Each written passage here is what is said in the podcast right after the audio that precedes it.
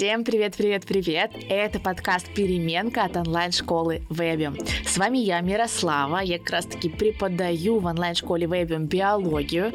Преподаю биологию для девятых классов и готовлю ребят к ОГЭ. Если вы готовитесь к ЕГЭ, да, к большому сложному экзамену, то вы можете готовиться вместе с нами в нашей уютной и понимающей онлайн-школе Webium.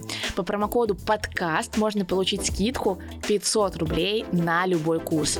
А если вы готовитесь к экзаменам в девятом классе, к ОГЭ, то ты можешь получить скидочку ОГО на 300 рублей аналогично по любому предмету. Ну что, поехали?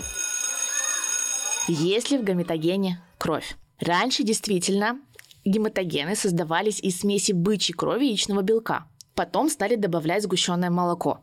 Именно поэтому они так много распространены в аптеках, да, на каждых первых полках. Там изображены ежики, зайчики, для того, чтобы привлечь детей, которые любят поглощать огромное количество сладкого. В первую очередь они создавались для того, чтобы повысить уровень железа в крови. Использовались для детей, солдат, которые могли, например, потерять много крови.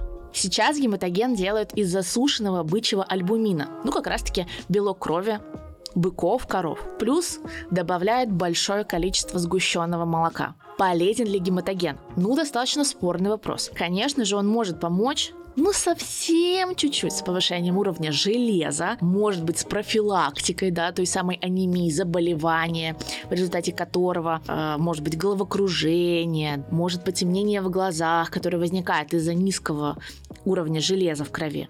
Но в гематогене в то же время большое количество сахара, что не совсем полезно. Не совсем полезно для людей да, в большом количестве. Не полезно в большом количестве их употребления. Поэтому решайте для себя, будете ли вы есть гематоген или нет. Ну вот, Надеюсь, это было полезно, интересно.